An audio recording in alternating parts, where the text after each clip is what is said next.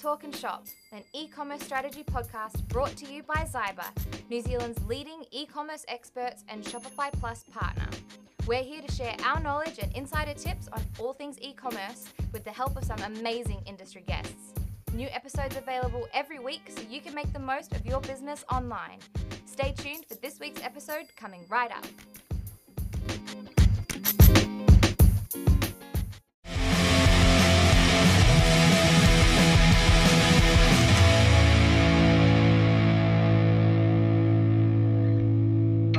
Back to Talking Shop with Zyber. I'm Leo, and I am here as always with the Magic Johnson of NBA, Waldo. How are you, buddy? They just keep getting better and better, these intros, mate. I hope they will. That was a really quick intro. Hey, um, so this podcast is about e-commerce strategy. Yeah. It's about uh, succeeding online. Yeah, as usual. Today we got someone pretty special. Oh, yeah. But before I do the introduction, I thought I'll throw this question at you. Oh, wow. Yeah, we're going to get straight into it. Oh, yeah. Hey, uh, what, what does mental toughness mean to you? Uh, mental toughness, I guess, is uh, being resilient, um, not overthinking things, uh, Okay. looking at tasks. Uh, someone once told me, How do you eat an elephant? And I was like, What? Yeah, that's a good they question. said, One bite at a time. I hope they haven't eaten an elephant, but, but you're right. You got to break it down. So, Exactly, yeah. exactly. Fantastic. Yeah, so mental toughness, I guess, is just being able to uh, look at a task, break it down into its core components, um, not overthink it, and then, um, yeah, tackling those pieces from top to bottom, working your way down the list. Well, fantastic. Because today we have Shaun Quincey, and Shaun Quincey is somebody that's done a very big challenge. I'm going to let him explain what it is. Uh, but listen, uh, before I bring in Shaun, he's actually got a really fancy title. I'm going to read it out because it's quite long. All right. So, Shaun is the fintech founder and CEO, director at Ice Angels, general manager at Buy Now Pay Later, Latitude Finance Services, and this man has done quite a bit. Uh, Shaun, welcome to the show. Thanks for having me. It's awesome to be here. It's Awesome. awesome. awesome. So, Shaun, I didn't allude to what is it that you've sort of done that we think is quite mentally tough as well as physically tough.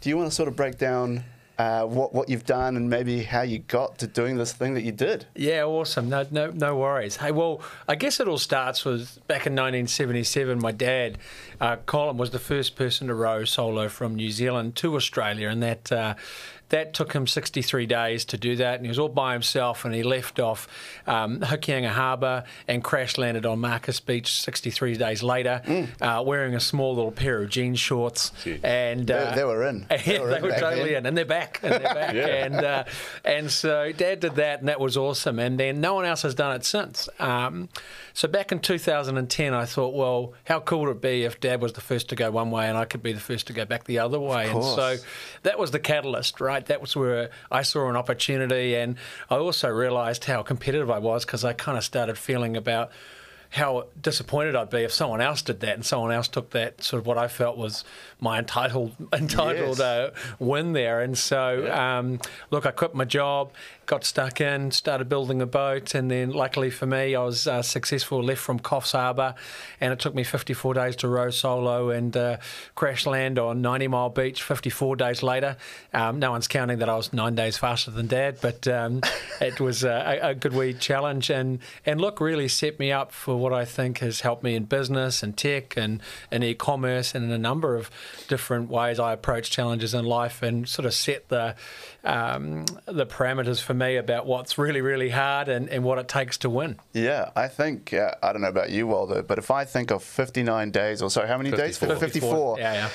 Out in the cold, the dark, huge waves. Yeah. I don't think that's something that I would tackle, but it's just amazing that that just shows that yeah, you've got this attitude to just keep going and do these things.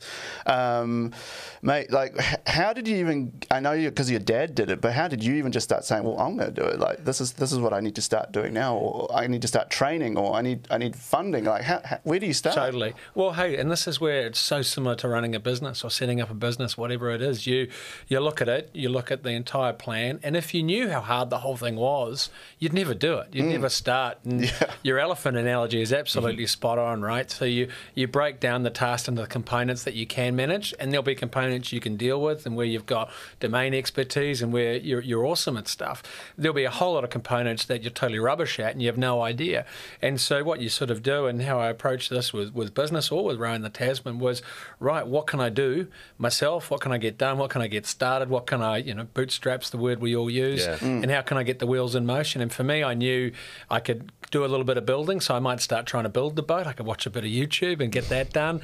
I could talk a bit of rubbish, so I knew I could raise a little bit of money, you know, and tell a bit of a, a bit of a story and get some PR about it and get some momentum and inertia around the story and what I was trying to achieve. And it resonated with some people who wanted to get behind my my purpose and what I was trying to do, and they they believed in my vision. And ultimately, it's the first steps to building the team of people that you need around you to succeed. And I was really lucky to have a whole lot of people that that liked me and believed in what I was trying to do, right? And so but really at the core of it it's a plan and then it's an executional sort of strategy as well about the people you need to help you to succeed as well. And that's ultimately what it was. I didn't really know it at the time being 23 i was just kind of putting pieces of a puzzle together yeah. to go well shit where are the gaps? Yeah. um, but absolutely it was breaking down the various components and finding the best experts i could in those particular areas to help me build out the capability to finally sort of get that little red boat from coffs harbour um, to new zealand.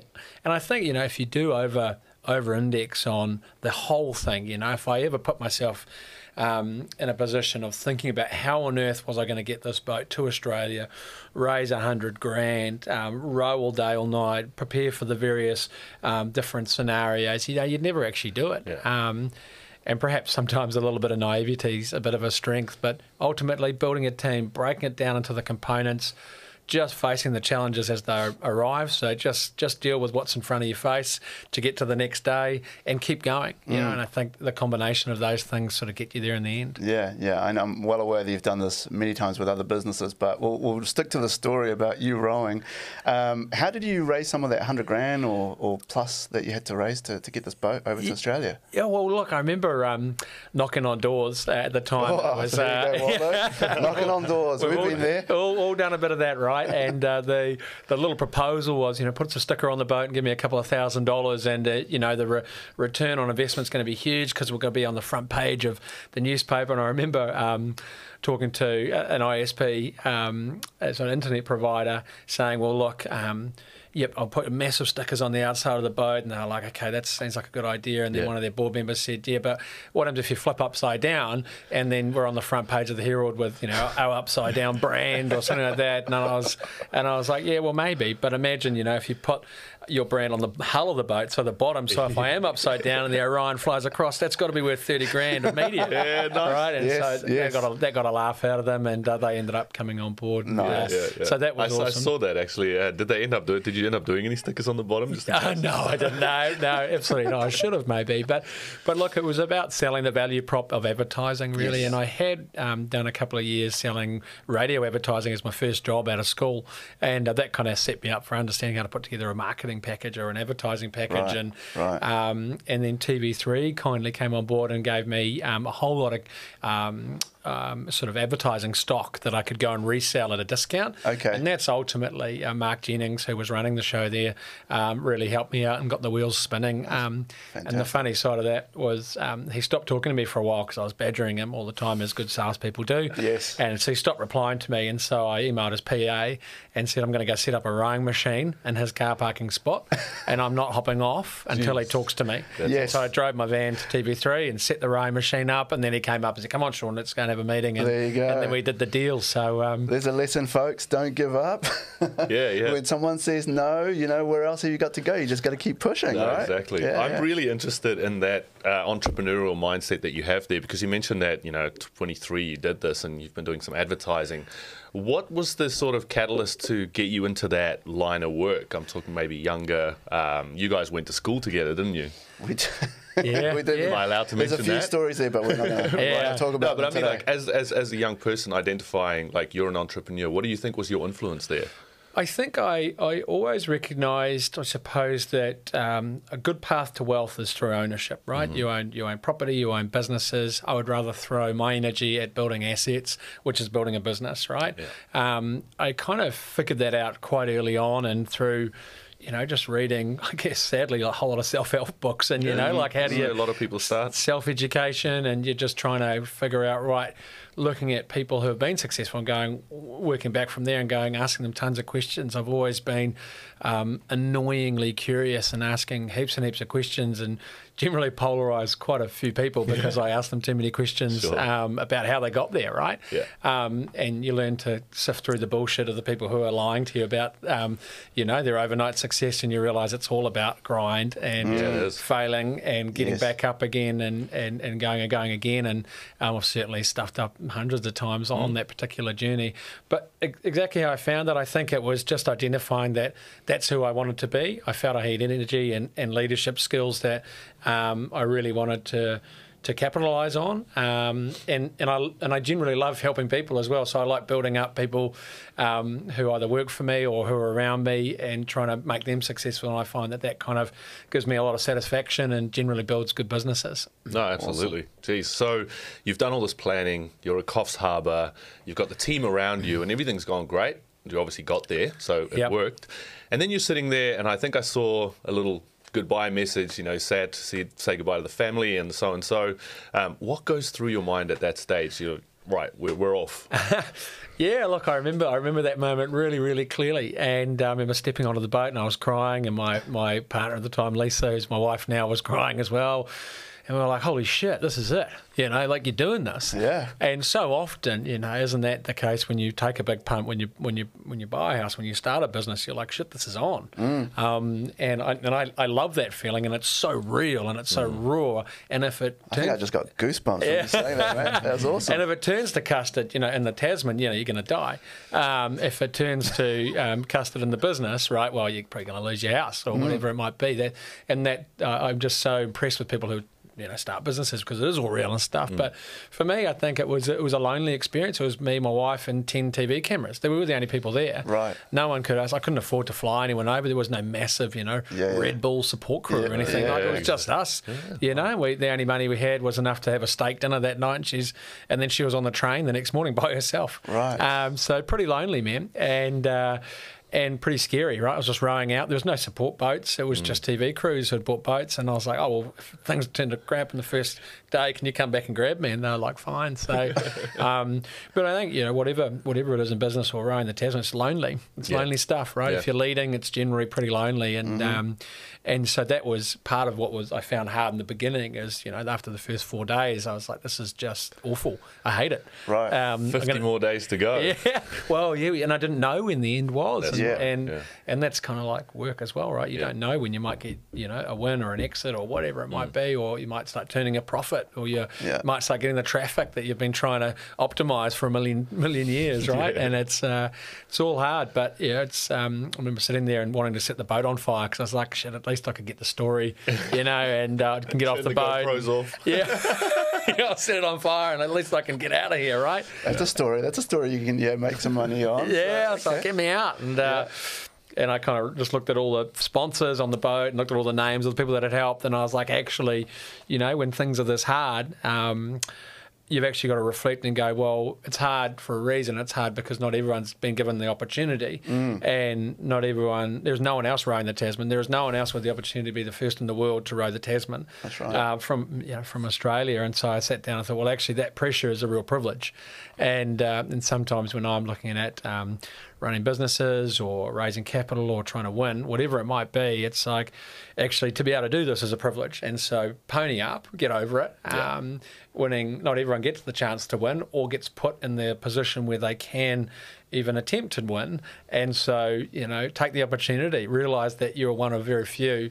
And, you know, and if you're starting a you know, e-commerce business, the same thing, right? Not Yeah. hardly anyone gets to do it, right? Only a very small proportion of people. So get stuck in, make sure you realize that uh, you, you have an obligation to, to win, right? Yeah. For, for anyone and yourself and that the pressure you're under is because you're good at what you do. Um, so get on with it, right? Yeah, absolutely. Yeah. So when you're going through the uh, through that, are you your four days in, are you focusing on the finish line or are you focusing on little steps in between? Were there certain markers that you were looking to achieve there? Yeah, this is really important. So yes, I was focusing on the finish line. Okay. Um, and that was breaking me all day, every day. Yeah, you know, I was seems like such a crying. big thing. Yeah, I was like, how am I going to do this? My boat is moving at one and a half knots, and one and a half knots is two kilometres an hour. Yeah. You do you reverse engineer the, the unit economics of how long it's going to take me to do that, um, and you're like, okay, I'm, I'm here for 300 days, and um, and so um, it gets really scary and it gets overwhelming and it's intimidating, and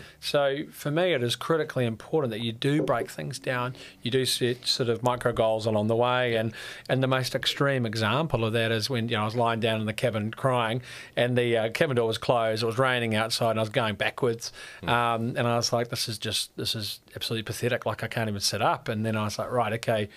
Come on, Q dog. Um, just you know, pony up. Let's let's get on with this. And uh, so you get, all you need to do is sit up, man. And so I sat up, and then I was like, it, "Yeah, that's it, that's it." All right, that's cool. step like one. Um, step one, set up, celebrate the moment. It's like, yeah, rock and roll. I'm sitting up, then I had some porridge, Yes. and then I put my pants on, and then I, um, you know, put my what I'd call my makeup routine, which was zinc and all this other stuff because Yeah. you get quite exposed. And then I was like, my makeup on, and then sooner or later, the combination of those different things. I've been rowing for 15 hours, and you know, I'd held my ground for that day, and so.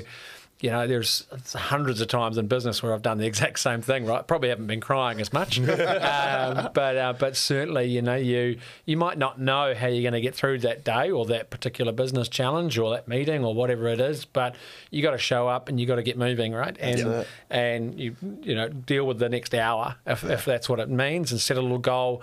And because it, momentum um, really breeds motivation, I think. Absolutely. I think um, a lot of the time you have some people say, "Oh, that person was so motiv- motivated." I'm like, well, I don't know if they were. I just think they've got momentum, right? They've made some good decisions to achieve things, and then they go again, they go again, and they feel themselves. Yeah. Um, because when it's like mowing a lawn, right? You do one one strip, and you're like, yeah, that looks good. I'm going to do the another strip. And the same thing, right? You got to have little goals and celebrate them, and that's what breeds that momentum. Yeah, well, I so, mean- so important in leadership as well. You know, like everyone looks up to you. He's got the momentum. I'm, I'm feeling this, and then you're all part of this group moving forward. So, Yeah, hundred Yeah, percent. absolutely. I know we don't want to stick too much to the to, to, to the sailing. We want to bring this back to econs or just uh, sailing, kayaking. Sorry, but it's so important for me. So. Um, when you're out there, when you see this container ship, can you talk to them? Yeah, you can. You got a little VHF radio, You do. and, do you so- try to look for them? Like, hey, I want to say hello to these Yeah, guys. Yeah, oh, no, it's all just on. It's you just use the same channel. it's a Okay, gotcha. standard channel, and um, were they like, "What? Are, who are you? What are you doing?" You're like, "Just rowing. don't worry about me." yeah. Well, the interesting thing is you can't. They couldn't see me, right? Yeah, of Which was so weird because I was so little, and yeah, uh, yeah. and you think if there's a one meter swell, you just disappear behind that. So Yeah. I was probably within 600 meters of one at one particular time, and they could never see me.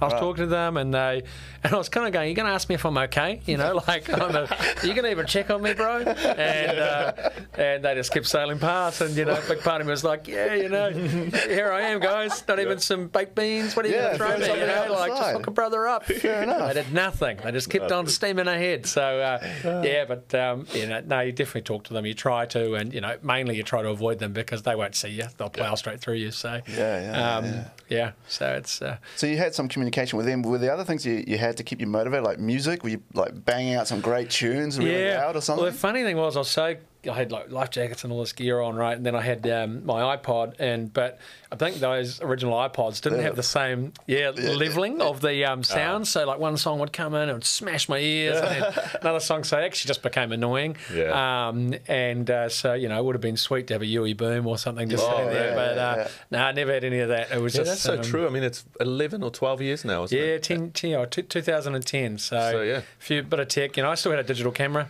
all that kind of stuff, Yeah. and it was, um, Yeah. You know, swapping over the memory cards, Yeah. all that Yeah. stuff. So, 64 gig yeah, uh, that's megabytes. it. No, yeah, that was too expensive. Now I know that some challenges had come up. You already mentioned some of that. You're sort of going backwards uh, Yeah, yeah. at certain times.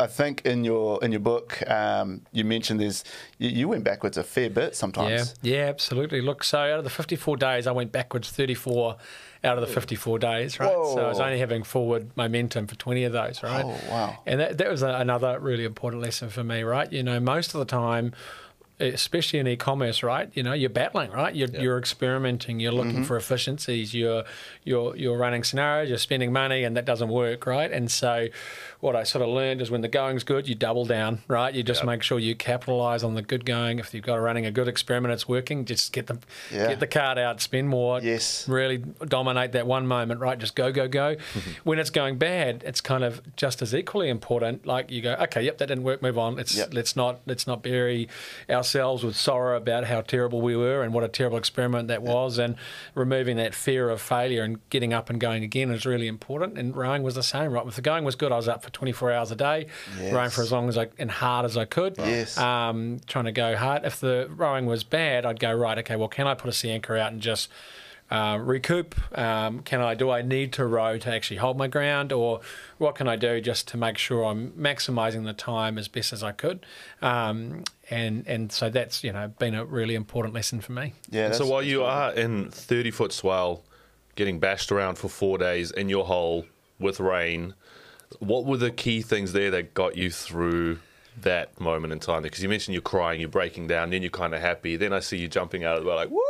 You know, just because there's a moon and it's so like, um, what, what got you through that? Oh, she's a, she's a roller coaster, you know, and it's Yeah. um, the probably lesson my dad taught me. I think that it was you know routine's your ultimate weapon there, Okay. and and um, that was absolutely true. So you set a routine, you set systems and processes up, and you repeat those over and over again. And that is your only control, really, when things are going wrong. So, if you do not have a good system and a process to follow, or a routine to follow, uh, when things are going wrong, you're not you're not going to be able to identify them. You're not going to be able to pick up when things are going south, or you know traffic's not coming in, or you're going crazy on the Tasman. You're about to talk to Wilson and tell him how you're going to jump overboard, right? Yeah. how you're going to swim to the bottom, and. Um, and so that was a lesson for me. It was all about that routine. So that was enough to keep me occupied during all the times when you know I, I, it was you know fruitless effort rowing or I wasn't getting towards New Zealand. I had a process to follow that kept me busy.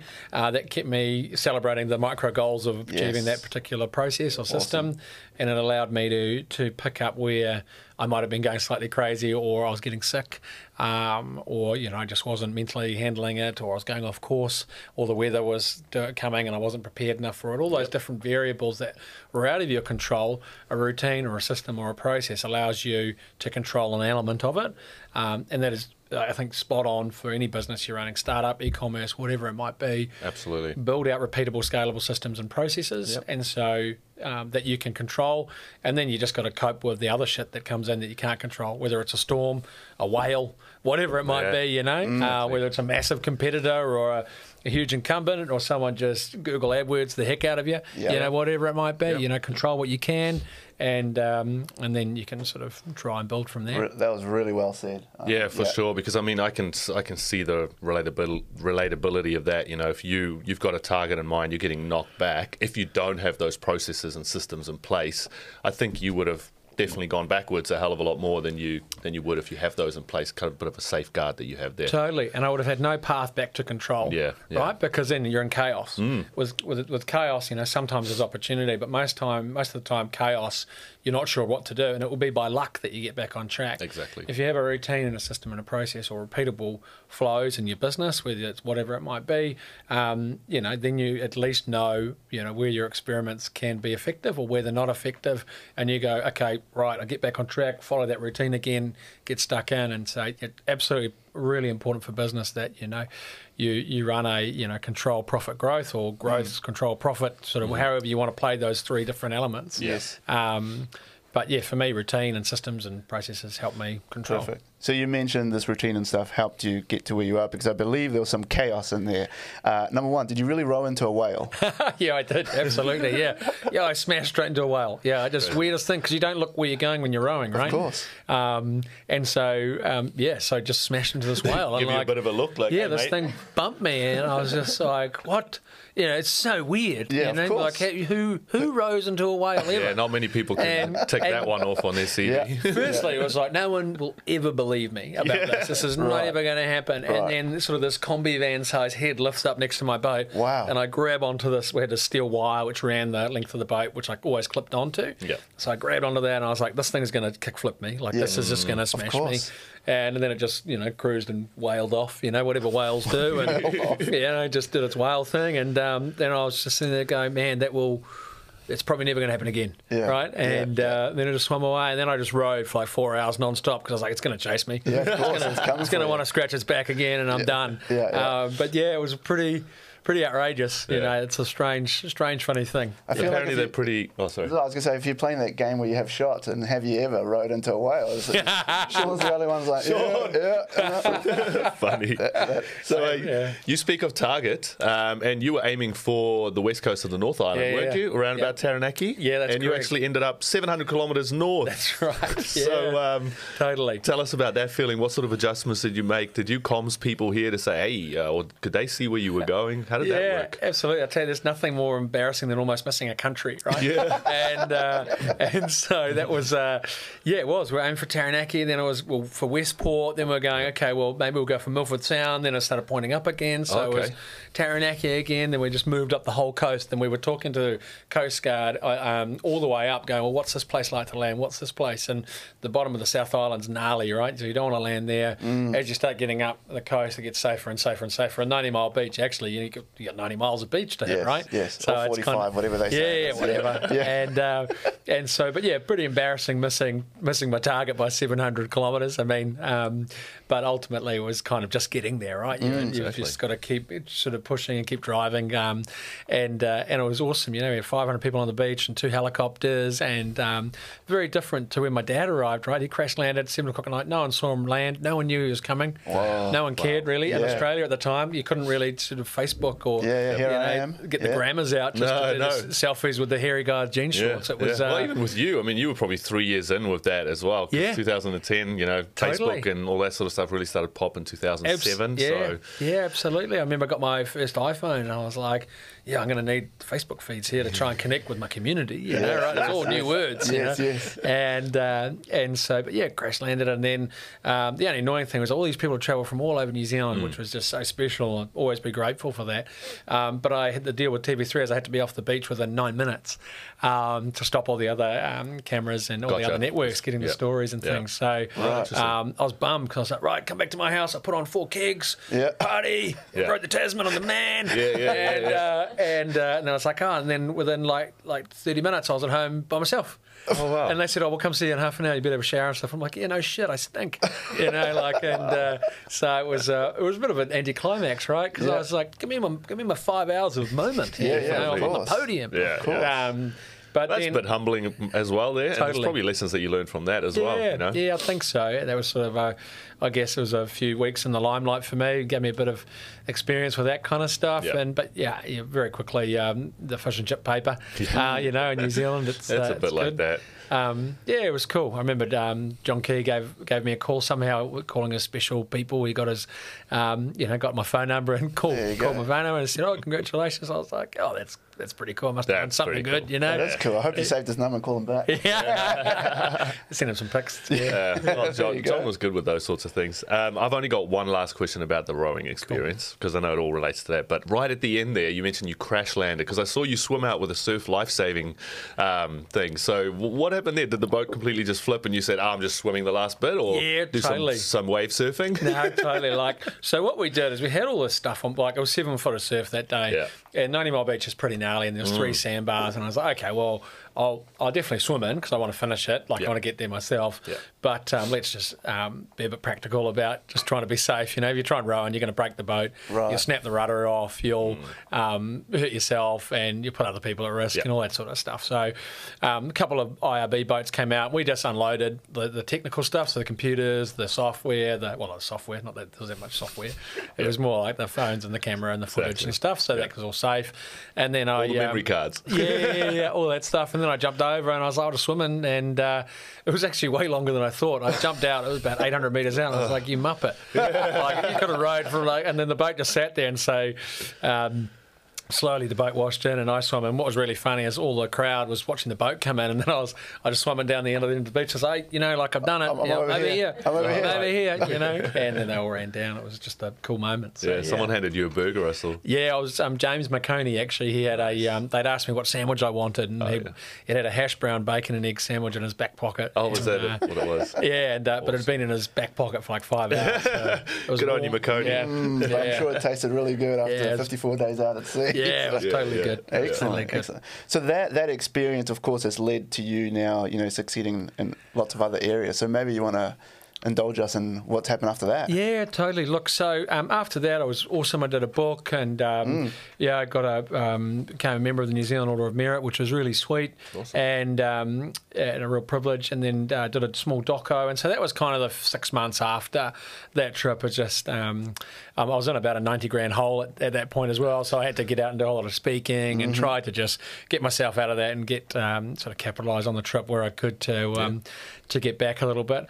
Um, then for me, it was sort of just global financial crisis time as well, right? So it was an interesting, interesting period. I was like, okay, well, what, what are you going to do now, man? Like you, you're not that famous. You know, you can't live off this for the forever. Like you'd be lucky to live off it for a couple of months, right? And um, and so a couple of things were happening. One, you know, I got engaged, and um, you know, I had um, um, I was doing that that gig, Yeah, yeah. and. Um, and then I wanted to travel a little bit as well. So I had never been to England, and half of my family's from England. So went over to England and rode around England, and then rode. Uh, Still rode? Yeah, did a few little gigs there, and did a and then rode from um, Ireland to Wales, and that sounds really cool, but it's only about twenty k's. Oh, yeah. Um, so I did, did a bit of fun mucking around and That's traveling. pretty awesome. Yeah, it was fun. Then I came back and I was kind of hunting for work, and I found a uh, friend who was leaving a job at a, at a company called Debit Success and. um, in New Zealand, owned by Murray Bolton um, and, a, and a few other investors there, and they were selling recurring payment systems for health and fitness clubs, um, and really they were just tapping into the subscription economy. Right, we've seen it blow up in SaaS Yeah. um, over the time, over the years. But really, it kind of started when you think of it in gym memberships, right? No one Okay. they used to sell gym memberships at a thousand bucks a year, and then they couldn't sell any. So then everyone was on. You know, 12 month, 24 month contracts, $12 a week, or whatever right. it might be. And so they built this amazing system to do the recurring payments on that through direct debit. So, um, you know, card rails were still emerging and everything then. And so that was all kind of becoming more technical in terms of credit card payments. So it was awesome that I just sort of got to see the subscription economy emerge from sort of the, the beginning. And this particular company just went from strength to strength. And I was um, so lucky to get a wicked grounding in uh, mergers and acquisitions, in rapid growth, and leverage channels. It was really, when I reflect on it, just the basis of what good businesses are. It's a combination of those those sort of different types type, types of attributes. And um, I was a guy called Craig Marshall was the CEO there, and he took over and really just put the throttle down and t- trying to buy some other companies and had a sort of growth through acquisition strategy. Um, and it's sort of the, one of the most successful unknown New Zealand companies. Um, And they gave me the chance to launch their business into the United States. And so I got two years in San Francisco. Nice. And um, and that's when I sort of caught The the, startup. incubator hub. Yeah, totally, totally. And they they put me there, and it was uh, just a, a wicked opportunity. One that they had their faith in me to do that, but also. Um, just seeing that that space start to explode, right? Yeah. Just when it was exploding, and, and really just every second coffee or beer you'd have with someone was like, "Well, yeah, we're raising twenty million dollars. We're going to go do this," and I just sold my business for eighty million dollars, and I'm like, "Wow, this seems like Yeah. a really good idea to go and try and do something like this." Um, And uh, so the long and short of it, I learned from them, and um, and then some friends over there gave me a little bit of capital, um, and I had an idea to start a work um, sort of a buy now pay later business, is what Yep. we'd know now. Yep. And so I started Genoa Pay and uh, moved back to New Zealand. Used my floating mortgage to, to fund their first bit of capital. Built fifty grand of software. Lost all that money because I built terrible software. Right. And uh, then I realised I needed to go and raise capital, and Oh, that yeah. was kind of my beginning into the startup world. That there is like a whole other episode, I reckon. it's very interesting to hear how people raise capital and then go through what you did. And and you, you kind of finished there, but there's a lot more to that. You, you grew in, Yeah. in Geneva, uh, sorry, in um, Genoa Pay. Genoa Pay. And yeah, maybe h- how did you handle that growth? Yeah, well, well, look, it was um, we raised some capital, so we um, we did that in New Zealand, which at the time was was still pretty new. You know, this is only the the venture capital markets have really sort of uh, changed over the last six years. It's become far more common. The investment class and the asset class is far more mature, so there's more people willing to do it. Mm. Uh, back then, you know, raising a million bucks was very, very hard, right? And it Mm. was um, at the time we did raise a million dollars, and at the time that was the most money anyone had sort of ever raised out of an accelerator in New Zealand. And so that was. Um, that was a massive achievement. Now it's like whatever, it's nothing. You know, this just get you through three weeks, and uh, 10 mil on Series A. yeah, you know, it's everything's booming, right? It's a great time, um,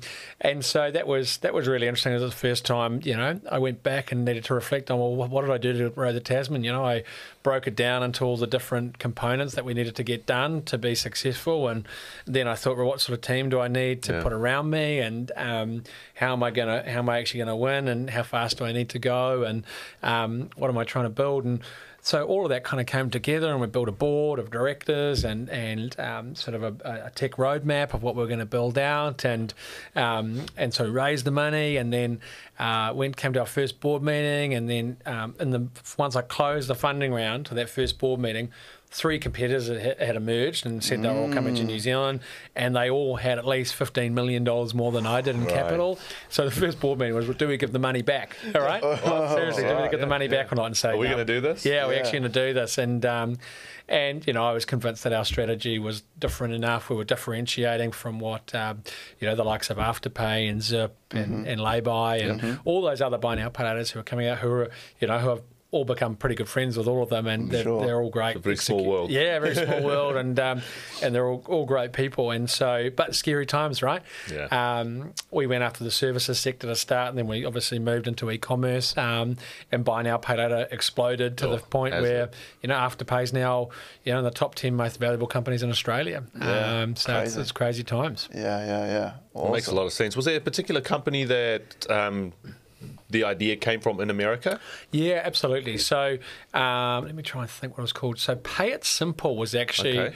where I first saw Buy Now Pay Gotcha. Later. They were based in New York. They were doing eyewear and eye care. Mm-hmm. Um, I guess I was inspired by what Debit Success had done with subscription payments, and I Mm-hmm. realised that there was a retail opportunity, and I had assumed it was going to be in long-term subscriptions, 12, 24 months. Yeah. But the merchants weren't happy with the risk appetite because they'd be lending money fundamentally Exactly. while while the repayments were coming back in. And so I hadn't really seen that work across multiple areas yet.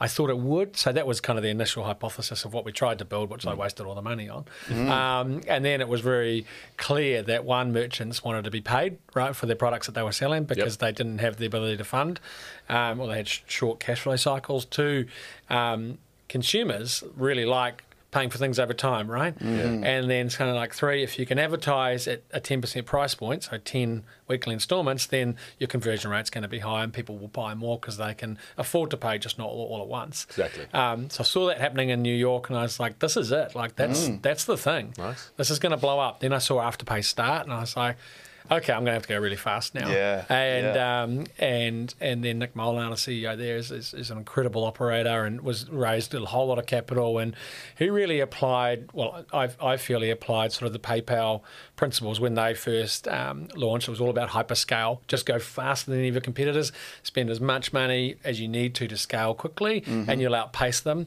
and you'll have the inertia to continue to raise capital and keep squashing them. And they really have, Mm. and that's what they've done. It's been it's been textbook to watch actually on um, you know hyper growth companies and um, a couple of books I've read, Blue Ocean, Red Ocean. It's like it almost reads exactly to the playbook of Blue Ocean, Red Ocean, right? And buy now, pay later, in my view, is sort of you know unless you're in the top three or four, which luckily we are, um, it's going to be a pretty hard space to Definitely. to exist in. Yeah. yeah, yeah. No, that's that's really cool. I mean, um, this so Genoa Pay 2000 and Oh man, I think I kicked it off 17. 2016. 16, 17. Yeah, Jeez, yeah. And in five years, just look at the changes it's made. The changes I've seen firsthand that it's made to revenue bottom line for merchants out there um, and tapping into um, demographics and markets and, and you know allowing them to, to broaden their product ranges and all these things. It's, it's been absolutely epic. Yeah. So Yeah, um, it's look, we've seen some long may it continue. Yeah, totally. You know, it is just really introducing retail finance, which has been around in, in, in a you know brick and mortar store environment for a very long time. You know, we've all seen the 24 months interest free ads and Yeah. and everything like that. And and you know, I think uh, sometimes we get branded with you know the the, the loan sharks of the the e-commerce world in some way. But what people have got to remember is, um, you know, debt is really expensive if you're not rich, right? Um, you know, you pay 30, 40, 50% sometimes in, in, in, in interest. Um, and if you're fortunate enough to own a home, you chuck it on your floating mortgage and you're paying at the moment 2.5% interest, Yeah. right? So uh, cheap finance is a, is, a, is a gift of the rich, right? And there is a huge proportion of society that needs affordable ways to pay. And buy now, pay later to me has done that, right? People now can spread a $300 purchase over 10 weeks. It's 30 bucks a week. It won't put them into a hole. They won't be paying a $60 establishment fee.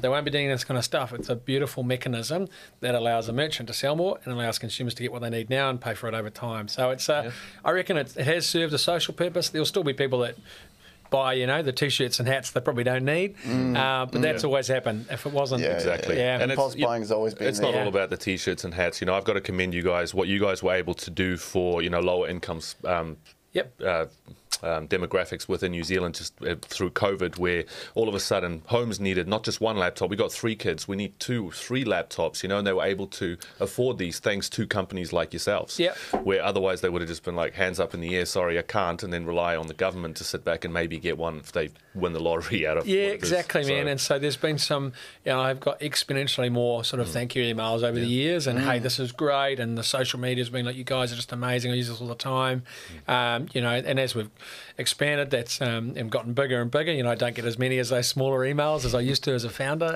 Yes. Um, but no, it has been it's been a good thing to emerge, I believe. Awesome. definitely. Not sure if I'm allowed to ask Shaun, but what's next for you? Oh, look, yeah.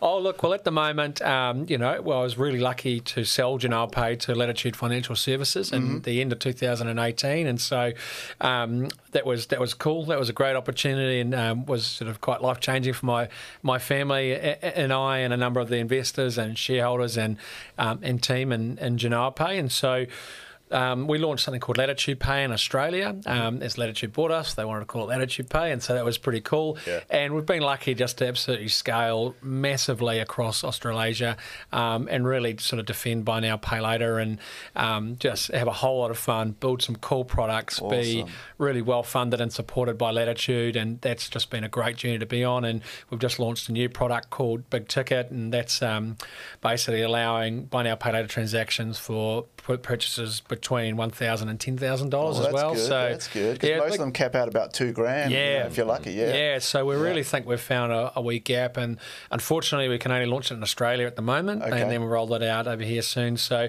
um, it's actually we call it Big Ticket. That was the project. It's actually called Latitude Pay Plus, um, and so that's been just awesome to, Yeah. to launch a product and a different challenge, launching a new product in a big corporate. Right, it's uh, um, a different way of doing things, and and some's harder, some of it's easier, um, but really for our merchants and customers, they're just they're just really gagging for this, Yes. and so we can't wait to, to fully roll that out. And Yeah.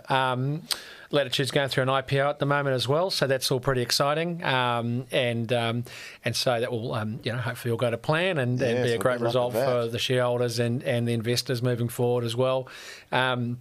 Um, Is that NZX and ASX? no, just the ASX. Just so, ASX, um, okay, yeah, okay. so that's a, a cool journey to, to be a part of, which um, maybe I'll talk more about that in another episode. no, maybe. Absolutely. Absolutely. but you just trick. Uh, you you made me wonder now. Latitude Plus is that something you can integrate with something like a Shopify, or how's that going to work? Well, rolling I'm glad, glad you're talking about that because yes, there is a Shopify plugin, Nice. and uh, There you and go. totally that's definitely one of our um, sort of leverage channels, as we Yeah. might call it. But yeah, totally. So many of our Shopify merchants Yes. um, really want to be able to sell stuff that's more than a thousand bucks, Yeah. and they want to spread it over 12 months or 24 months, right? So if you're trying to sell a three thousand dollar couch or a TV, um, buy now pay later, traditionally whether it's four, six, or ten installments, you know, it's not there's no value proposition there.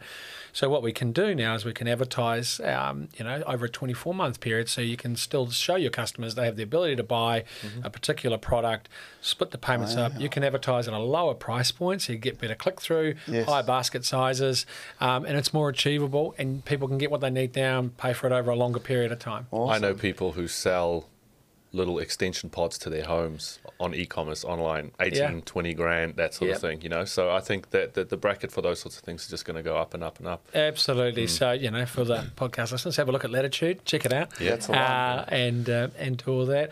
For me, I also I spend a bit of time with startups as well. So I've got three uh, pretty cool startups on the go. That's uh, Quashed, First AML, and Payleader, and they're all sort of in fintech. And I just sort of um, you know love I've invested in those Yeah. and just love what they're doing, and um, and I love seeing the founders and teams sort of grow and get stuck in, and it's um, it's scary, it's fun, it's hard, um, Yeah. solving real problems, um, and it's um, it's it's awesome. Yeah, I know one it. of the things because a lot of merchants will be listening to this, like mostly, and um, you know, people want to get paid, right? Yeah. And one of the sticky points is always around the finance, because it's all good. We've got this great website going, and then we want to get paid at the end of the day. It's Yeah. what it comes down to. So, in that world of payments and gateways, because you're involved in fintech, there any things that you can see progressing going forward that's coming out that you can maybe tease us with, or um, or where do you see the major technological advancements being happen there? Like, for example, digital currencies, right? Yeah, yeah. Um, Yeah. How do you think that's going to disrupt it? Look, I, I, I'm not that good with digital currencies. cool. um, definitely, I can see that is going to emerge. We've got heaps of our team that muck around with it, Mm-hmm. playing it all the time. It's being more and more legitimised. It's becoming an absolute way to pay, Mm-hmm. and it will. I, I think within the next 12 months, we will see gateways start popping up about Mm-hmm. how to transact. And I think it's more and more technology will will emerge, sort of ratifying the liquidity of that as a payment option, right? And that's kind of the only gap we need. You can already get retail finance using it. Yeah. You can do a whole lot of different things, and it's, it's just going to come out as a, as a way to pay, right? It'll be, I think we'll see a similar explosion like buy now, pay later. We'll see them all emerge. There'll be um, digital currency gateways, and we'll see that start popping up all over the way. It's not won't be in my shop. I don't know enough. Uh, no, but um, I can definitely see that that's what's happening. I think what you'll begin to see a lot of is, you know, we see the battleground being the, the payments page for us, and it is where you're fighting for real estate Mm-hmm. So now. the checkout page? Checkout Yep, page, yep, yeah. yep. So yep, uh, the checkout page. So when you see the various payment options, how you're going to pay, what that all that's going to look for. Mm. We all now battle for prioritisation on where we want placement on that page, and Mm-hmm. I think that that is going to continue to happen, right? So it's really for buy now, pay later. It's a SKU level, so where we want to be on the product page. So um, I'll probably get some of the terminology right, That's- wrong, but uh, you no, know, if you've got a it. drum kit for sale, you want Genoa Pay or Latitude Pay Yeah. underneath there. 10 installments, That's it. XSS. You want that, and you'll pay for that, and you should pay for that. And um, and then it's the real estate on that that payments page, right? So I feel you're going to see a lot of consolidation there, and I think we've already seen some aggregators come in who are saying uh, one integration you can have lay-by, latitude pay, afterpay, zip pay, open pay, part pay, what you know, pay pay. It's just, you just know it's like, you name it, right? Yeah. they're, they're they're blowing up all over the place. I think there's a hundred globally now. Wow. And um, and so consolidation in that space. And for me, what I see happening all the time is people want to pay quickly, Yes. right? They want the payment to go through, they want it done, and you want them to pay quickly because that's where dropout happens. If we provide an arduous payment mechanism, you're just going to go, right? You're going to fall out, and and we see dropout when people are using buy now, pay later from time to time, and it's usually when there's any friction introduced there at all. So, what I'd love to see is just faster um, transaction rates with buy now, pay later. You know, faster sign up rates, faster everything. That's where we invest in tech. Is how quickly can we make decisions for customers and approve them and get the deal through. So send them back to a good experience flow. And I think that's always been something with uh, you know fintech um, is speed. You know, speed is absolute key. But there are so many things that do need to happen, and verification and authorizations and you know, this Everything, one man. passes it. yeah, so and regulation is tough, Oh, right? We've crazy. got to, we've got to, we've got rules, and there's, Yeah, there's that's right. proper government legislation, Yep. which if we don't follow, Imagine directed- there wasn't. Yeah, I know. Jeez, yes, exactly. Yeah, we're proving everyone, but um, Yeah, yeah. you know, directors go to jail if we don't follow the rules. And so, um, yeah, for me, my, my my hypothesis on any startup or any business or payments is you know experience wins, Hmm. right? And so, faster transaction speed is really important. Any payment option is an enabler, and the mistake is some people feel it's a you know it's an experience, and there's an element of that, but you're enabling a transaction to happen. You're there for the, your merchant partner to get a deal quickly Mm-hmm. and to sell quickly, right? And um, and so don't get too caught up in the experience. Just make it happen. You know, Yeah. Get the sale through. Absolutely. Um, Great. yeah. Really well said. And I think a lot of merchants need to understand that and realise Yeah. that. And Yeah, definitely. They, they will win. Uh, Shaun, you said lots of amazing things here today. Um, I've learned a fair bit, not only from the rowing, but everything else that you've been talking about. I feel like we need a catch up, a follow up, you know, just to see how you are, where you've been, what's going on with your other three fintech companies. Um, where can people get in touch with you? You know, I know you do a lot of you know, celebrity speaking and stuff like that. So yeah, where can? Oh, they thanks, man. Look, just jump on LinkedIn, find me. Yeah, if you're Yeah. looking to Speaking, then Celebrity Speakers in New Zealand does it, all, most of my bookings. Um, but look, just just reach out on LinkedIn. I'm pretty open, pretty easy to chat to. So, and, I- and I love helping. So if you've got any startups, you're looking at raising money or whatever it is, then uh, give me a Shaun's bell your or. guy. There Shaun's you your go. guy. I'll Have you get got any Emily. more questions? No, we'll get Emily to put those links in the uh, sort of section underneath wherever you are listening to this podcast from. And um, look, I inspired. Um, you know, even just sort of preparing for this, I remember it. Uh, to, but I was in my mid twenties, and you know, really, you know, pay too much attention to that stuff. But I've been, I found it absolutely inspiring, um, and I and I hope the audience out there has as well. And um, yeah, just want to thank you for your time today, mate. Yeah, awesome. Well, thank you very much, and good luck to everyone out there. Yeah, absolutely. Thanks, everybody. Cheers.